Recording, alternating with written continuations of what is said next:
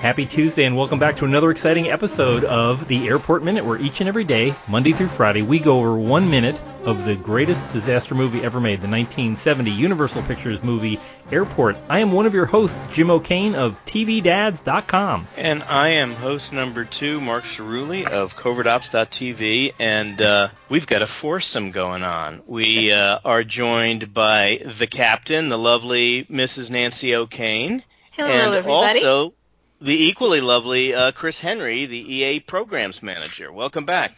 Well, thanks for having me. I've been called many things. Lovely is not one of them. So thank you. uh, mark the date then. Uh, we are we are here, uh, Chris. The reason we had you on is to uh, pick your expertise on a rather uh, what would actually be a little bit of a dry episode, uh, unless you're into air traffic control and and and things like that. We're watching the descent of transglobal, I guess on a three to three degrees instead of a rather harrowing 90 degrees uh, uh, entry into uh, uh, Lincoln approaches airspace.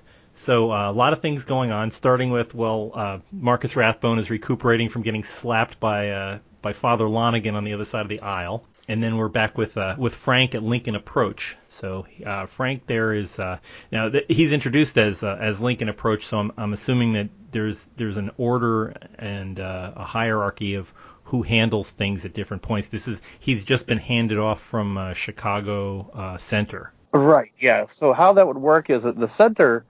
Uh, think of it this way: the center is who has you for the long duration of your flights. Uh, you'll pass through a few different centers. Uh, those are the guys that are doing the long haul. You're not taking off and landing or switching really a lot of frequencies with centers unless you're bouncing between two different ones. So mainly, they're the ones that have you when you're up in altitude. Uh, once uh, you get near your destination airport, usually about 30 nautical miles, somewhere right around there, just depends on which airport, but usually around 30 nautical miles, you'll get switched off to uh, approach.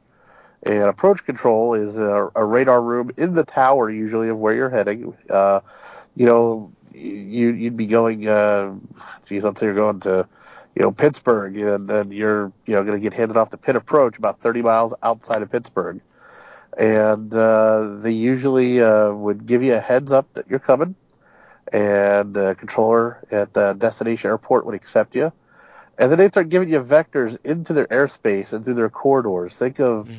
think of a you know being in a in a mall, and then there's these sort of connecting corridors to get you to the food court. You know that's kind of how uh, airspace is kind of laid out, where you have to go down these hallways kind of to get to the uh, to the uh, the downwind and then the approach for uh, for the airport.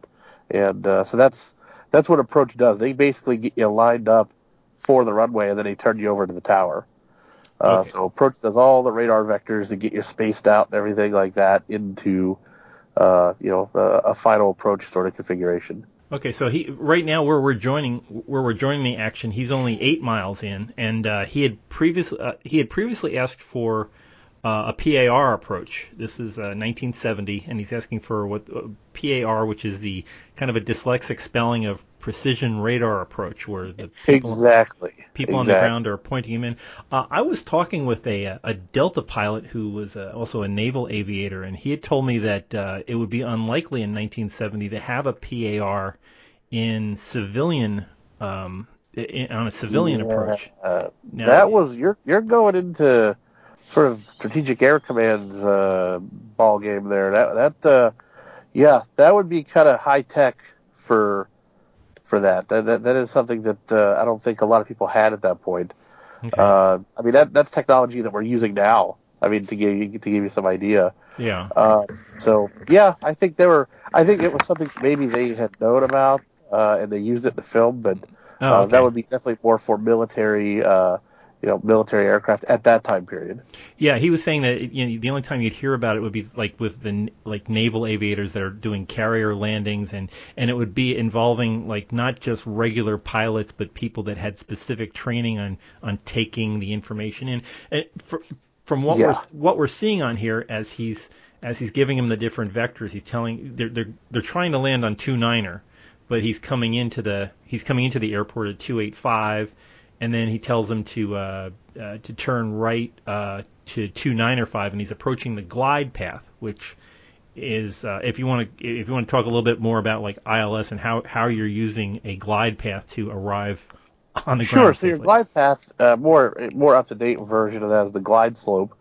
Uh, what you uh, do is you know that by following that glide slope, which an airport, every airport has a published uh, approach for their runways. Uh, if it's an IFR runway, if it's a runway that that you can land that has an instrument approach to it, uh, it's a published. You actually can get it in a book or on file, uh, and it has all of this information. And you can make different types of approaches. You can make like a GPS approach. You can make a an ILS. So uh, an ILS approach, uh, basically what you get is you get a glide slope.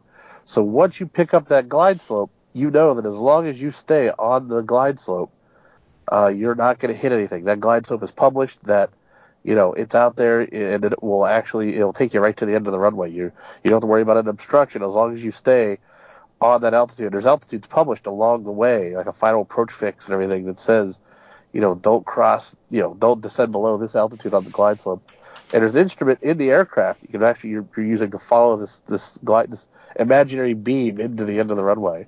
And, And, is uh, the is the pilot doing all this, or is it kind of like an autopilot situation? Oh no, uh, it would be. I mean, it would be the pilot. I mean, by t- today's aircraft, a lot of them do have uh, a, an autopilot that would follow the glide slope.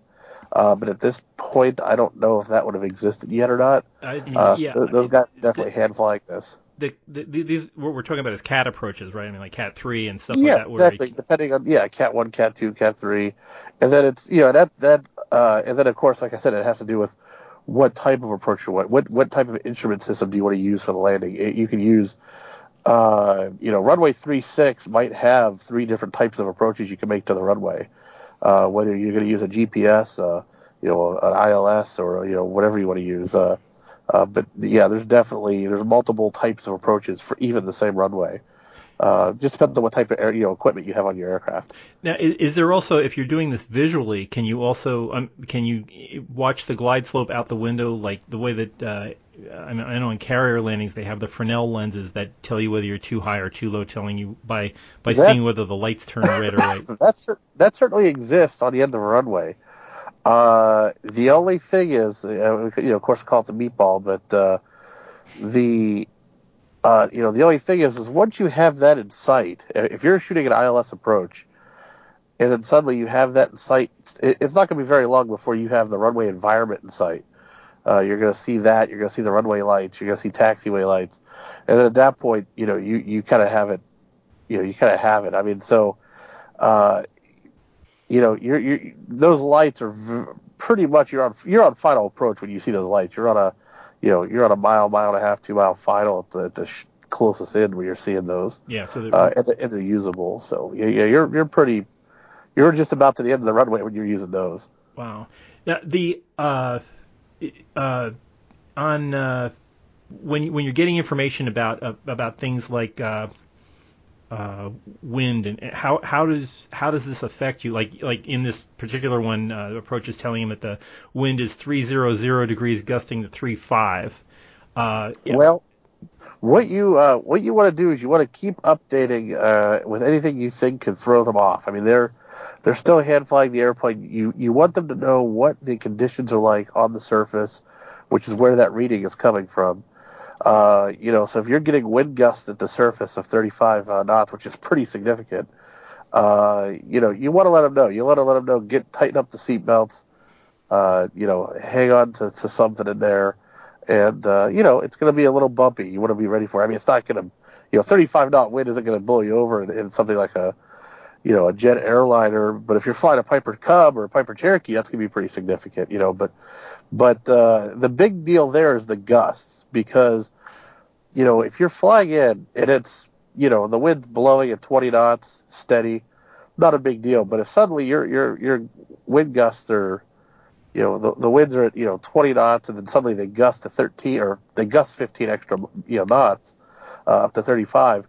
And you're trying to line up on a runway, you know that's uh, that's a significant bump. I mean, and it happens right now. If you've ever flown a light plane, you just get a little wind gust. It, it's enough to, to blow you off course of the runway uh, pretty easy. So, um, so the whole point of that is, is you're, you're going to keep calling out air speeds as these guys are coming down, wind speeds. You know, you want to keep uh, letting them know that hey, we just had another gust. You know, and more information the better. You can even tell them, you know, you don't need to respond. You can just click the mic Uh, they have a mic in the in, on the yoke, and you, they can just click it twice. That means they acknowledge. Yeah. And uh, you know, and that that's as a matter of fact, especially in an emergency, that's what you would do. Just you know, don't feel you have to acknowledge. Just click the mic and and uh, go from there. Which I believe that's actually That- that's- something they say. That's what so. they say. That's what they say in there. You don't have to acknowledge the further transmissions. Uh, Yes. and yeah. so uh, and, and that that is generally the sign of a of a professional versus the uh, the the general aviation folks uh, from, from at least what I've seen is that the the ATC people are always getting like way too much information from the GA people and the pros are like good day and that's about it and they're just uh, uh, trying to it, it, they don't need to keep passing information back and forth. Yeah, a lot of times, especially uh, you know, well, you know, in an emergency situation, everything goes out the window. Yeah. Uh, everything you were trained for kicks in as a controller. Um, but as far as you know, what the norm is, it's all out the window because you know you're gonna get uh, uh, you know there you can't you just can't train for everything, and sometimes you'll get a guy that just I mean they're panicked, they're chatty, and they they feel that you know they have to, to, to be talking. And, you know, one of the big things they always say, put down the microphone and fly the airplane. Yeah. And, uh, you know, and that's, uh, you know, it's a very true statement. You know, uh, uh, minim- if you can minimize the, uh, you know, the, the conversation for these guys, uh, and when you do talk to them, make it count. You know, make sure you're giving them information they need, and you know, try to be reassuring. You want them to sound that, you know, you're home. This is going to be okay, and you want to try to, you know, Yeah, give them some uh, some sense that, that that things are going to work out. So you try to help that out. you got to be a little bit of a therapist then, while you're, but but in as few words as possible. So A little bit, yeah, you know, and Like, uh, excuse me, is there anyone who knows how to fly this plane? yeah, you know, you know, my my favorite uh, line from uh, Airplane was always, uh, just me. you know, when he's like, have them land in the uh, land in the, uh, you know, or, or no, he's like, Striker, have you ever flown a multi-engine plane before? And and he's like, no, and he's like, oh, it's hopeless. He's got the mic key, he's yeah, exactly. you know, and it's just the complete opposite of what you'd want to do. Just You know? aim him out to the sea so he doesn't hit anything. Yeah. Yeah, exactly. That impression he to avoid killing innocent people, you know. And uh, so yeah, that's um, you know, but yeah, you want to you want to, for lack of a better term, especially you know, depending on what type of facility you're at, you're you're in this with these guys. You suddenly become uh, enthralled in it. I- I mean, would- you I would I would think that you know all the, the discussion in this. There's so many so many discussions about compass points and knowing you know I mean just they're generally heading northwest. But I, I would imagine that if you're doing this every day, you must have a really big gyroscope in your head to be thinking, okay, they're going to be, and you can do like the the the complement of any number, like you say, okay, it's two nine this way, so what do you minus 180? I mean, yeah.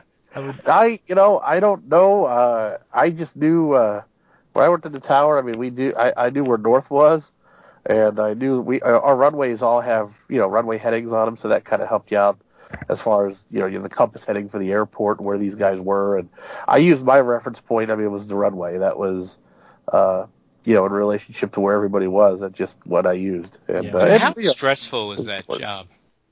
uh, as a controller, Yeah. uh, you know, on the nice days uh, when it's sunny and uh, nothing's going wrong, and you know, there's you know, you you know, you can have five, six airplanes at once, and it it's fun. I mean, it, it's the best game you'll ever play, and you don't have to bring quarters. I mean, it's it's just it's it's great. You know, the uh, to me the most stress I've ever had, the most stress, uh, were emergencies, which believe it or not, I I almost kind of enjoyed uh, once they were over because you got your adrenaline pumping. You you know you felt that you were going to get these guys through. You knew you were the best in the business, or you wouldn't step up those uh, steps into the cab. I mean, you knew you were the best controller there was. Um, Wow. and uh, you enjoyed it. Now the the but the most stress I ever had in normal operations outside of uh, of anything was winter operations, and that was when you had personnel on the runways, you had trucks, snow plows, you know, uh, people trying to, to to thaw out the runway, and then you had instrument approaches coming in. so approach would call us and say, hey, they're you know you've got a you know a Lear coming in or a citation or whatever and you had to time it so that you could get all the trucks clear of the runway and then get the jet in and then get the trucks back out on the runway and continue plowing the snow. Hmm. Um, and my biggest fear was always that I was going to leave somebody out on that runway. I mean, that's landing on top Uh, of the conga line, yeah. So yeah, exactly. And you're that, to, in my opinion, that is when I would go home on those nights. I would I would have a beer.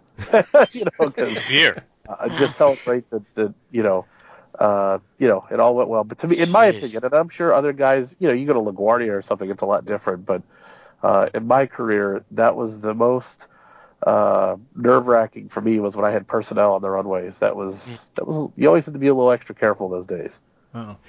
Offhand, do you know what the what the busiest uh, center is? I, I would think that it would be. I think it's N95, the one that, that handles all of New York. The uh, Oh yeah, I, I have I have no doubt it's out in New York. Yeah, those guys yeah. are I- I yeah, those just- guys are crazy. I, I can't. Yeah, I can't imagine just going into work and saying, "By the way, we've got all these gigantic planes. They're heading all over the world, and they're all wanting Oh, to take yeah. off at the same time, and they're heading toward each other." There's a Yeah, I- yeah, and you've got to sort it out, you know, and and it, you've got three of the busiest airports in the country right right next to each other, right in each other's backyard, so that if one airport ru- changes runways, the other two have to change their runways as well. yeah. Just, And uh, yeah, Wow. just a, ugh, yeah, I would not want to work there. So, uh, but you know what though, I I'm sure that if you talk to the guys that work there, you know, they love it. I oh, mean that yeah. It's never a know. dull moment. I would think. I mean, it's just. And how long does somebody last on on a gig in say at say JFK? Do they put in 25 years, or is it like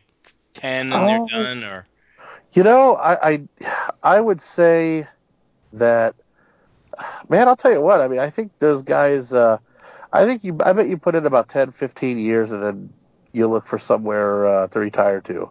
Mm. You know, a little nicer, a little warmer. I'm sure there's guys that they're hardcore New York. I mean, that's uh, that's where they're going to stay and you know, they pushed in there until they're ready to retire and uh the guys who trained me for my job did that in Chicago O'Hare. They were wow. uh, you know, and, and they were they were the best in the business. I mean, they were uh, uh, good guys. I mean, they they had been there and done that, and they spent their career at O'Hare, and uh, they were kind of getting ready to retire, and came over to to Indiana and uh, worked a you know small class D airport, and Well, is it uh, it like you know like like baseball where they have a farm league where you say you start out in some place like uh, uh, Lexington, Kentucky, and then you move out to you know they, they move you up into uh, now you're going to do Cincinnati, now you're going to do how they do it is by regions. Uh, when you get ready, when you get ready, well, when you graduate ATC school or you get hired by the FAA, uh, they ask you what region you want to go to, and you can go to the Great Lakes or you know East Coast, wherever you want to go. And uh, when they give you uh, your assignment, you know you- pick the region, they pick the airport. So you don't really pick like, you know, and then you pick the type of controlling you want to do. Do you want to be in a center? Do you want to be in a tower, radar room? Uh, you pick those, but you don't pick the airport, and they assign you an airport. So, Hmm. you know, you could say like, "Yeah, I want to be on the East Coast." And they're like, "Okay, you're going to LaGuardia," you know. And but there is no farm league. You don't start out in a small airport. Uh, they Uh, put wow. you right in the big So- one. Now, that said, you know, let's say you're going to go to LaGuardia. Well, you know, they have simulators and stuff like that there, and they have trainers, and you're going to work quite a while with those before you ever touch a live airplane. Uh, you know, you're you're going to work on site at the facility, but in the simulators and and uh, and with the trainers. So they do train you up once you get to that facility. Uh, because you can't, there's no way you can be expected to just show up and start doing it. yeah yeah Uh, and and that, that's seamless. I mean, every facility is, you know, like when I started out, I had, th- you know, my airport wasn't LaGuardia. I mean, it was a much less busy airport, and I had 30 days. You have 30 days to check out, you know, to prove that you can control airplanes in this airspace, and uh, you know, as long as you checked out between, yeah, you know, 30. I mean, they were pretty lenient. As long as you checked out probably within two months, you were fine. I checked out under 30 days, and and uh, I was pushing tin by myself probably about a month and a half after I started. wow Wow. just uh, yeah Wow. I, I mean that, I guess- couldn't imagine that. You can't. I mean, in that job, you can't afford to be wrong once. No, no, that's just it. You got to have a perfect score every day, and uh, Yeah. you know, there's, there's Yeah, no I have two out of three work. yeah You- yeah I- I- Whatever Yeah. they pay you, it's not enough. Yeah. You, it is you, you you earn your money, that's for sure. Yeah. I mean, I I mean, Uh, I, and I, I would imagine that the Sims are like the uh, the closest thing I can think of is the if you ever read the X Men comics, the Danger Room. That like the the Sims are probably you're having hijackings and uh, uh, you know uh, engine failures and all kinds of things every single day, and you're you got to reroute them while there's a snowstorm. they uh Yeah, they try to kill you in The Sims. Yeah. you know. Oh, simulator. oh, okay. yeah, they it. they throw everything they can at you. Uh, you know, uh, heavy workloads, bad weather, emergencies. Uh, you know, they that's where they try to really weed you out. And they, and in all fairness, to school they do that too. Uh, my school had a washout rate, uh, meaning uh, about I want to say about half the people that started out in school did not graduate. Wow. And uh, you know, so yeah, as you go through school, you see the numbers start to dwindle. Uh, you know, you know, you know what's going on. They didn't make the cut into the, you know, and, and it would always come after you got into a new section, like you know, radar or something. A couple weeks in, you know, you suddenly there'd be a few empty chairs, and uh, you know, it was. Uh, but there's no, you know, it's it's.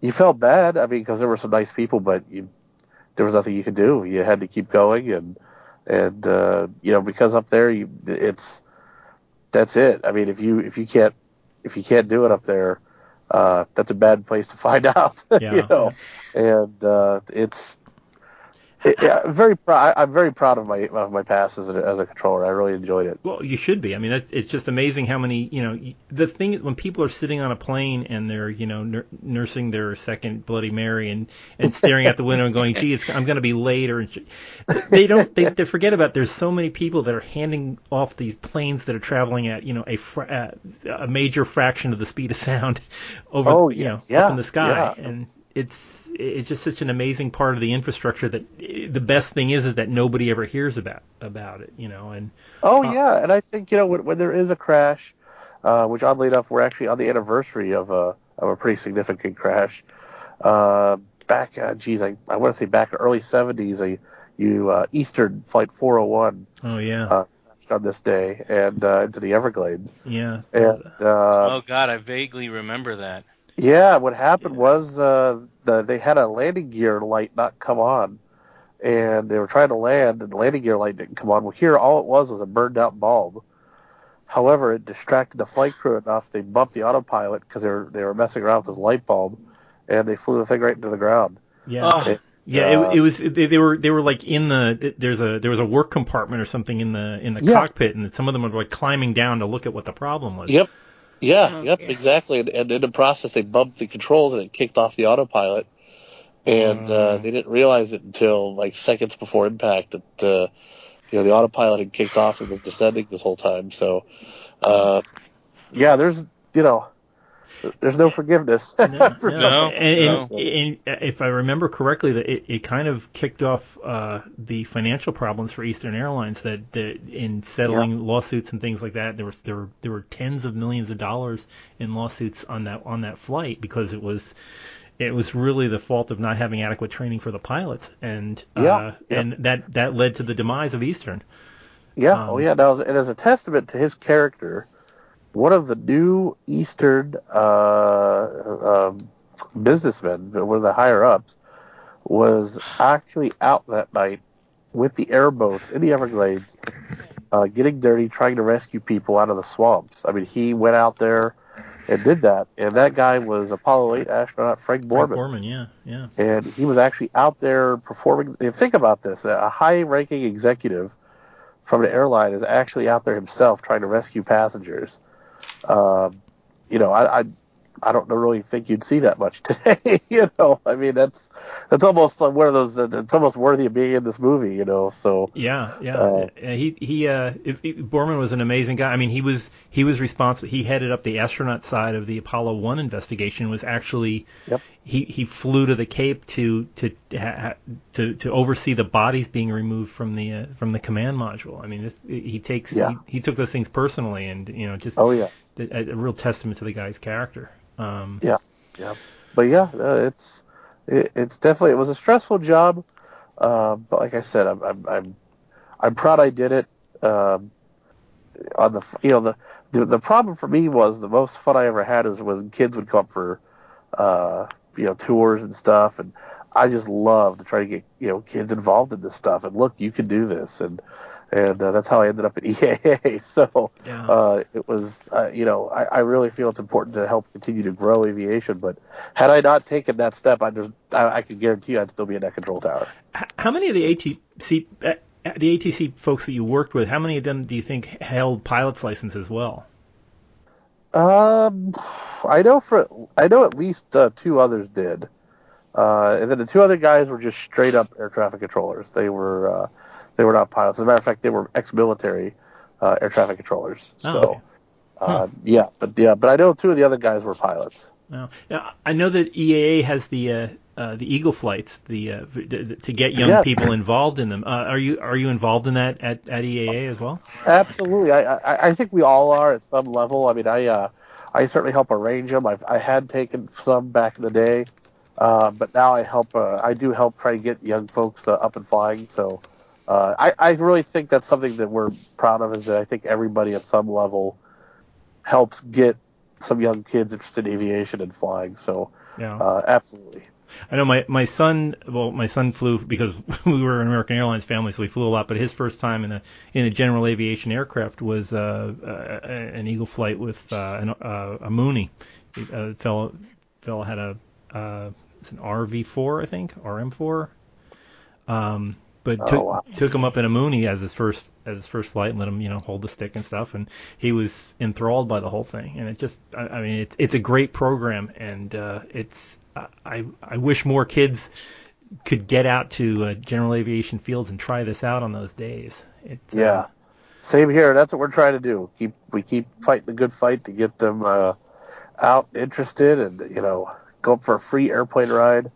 And uh, we do it every every summer, uh, spring, summer, and fall, right out of the back of the museum here at EAA. We we do Young Eagle flights, and then in airports across the country. I mean, there's you know a good bit of uh, Young Eagle volunteer pilots that do it. So, um, you know, it's one of those things. I'm also proud to, to be where I am now. I'm very proud to be a associated with this organization. They're they're they're doing good things for the future of aviation. That's uh, you know that was the, the whole reason to get me here from uh, from the control tower. Well, that's great. Well, keep up the good work. I, I I- I do have to get up to Wisconsin. We've got to. I know Mark and I want to Yeah. get up to Oshkosh sometime, but Yeah. Yeah. I need some cheese. Absolutely. Well, we have that. Trust me. So come on out and see us. awesome. gonna. Wow. Well, uh, for folks listening in, uh, check out the uh, the episode page here. I'll have a, a link to EAA so you can see all the wonderful things the organization does out there. Uh, also, for folks uh, wanting to get in touch with us on social media, we've got a lot of places to do it. At Twitter on uh, Airport Minute, you can also go to uh, Facebook Airport Minute and the Airport Minute Commanders Club. Uh, and also our great big uh, site at airportminute.com where you can download all the previous episodes and get some cool swag too. So uh, check us out there online. Uh, again, Chris, thanks so much for being with us. I, I know it's kind of a short notice thing, but but you pulled through admirably. Thank you. Thank Yeah, you again thank so you much. so oh much. no, hey, happy to do it. Honored to get invited back, and anytime you need me, I'm happy to come on. Well, we'll give you a holler. Well, thank, thank you very much again. Uh, for everybody else, please uh, join us again tomorrow. Where we're we're going to see how, how things are going on the on the glide slope and uh, where Dino is going to put her down. So uh, we'll see you here tomorrow on the Airport Minute. Until then, good day. Good day, everybody. Thank you. Nice going, sweetheart. Remind me to send a thank you note to Mr. Boeing. Thank you.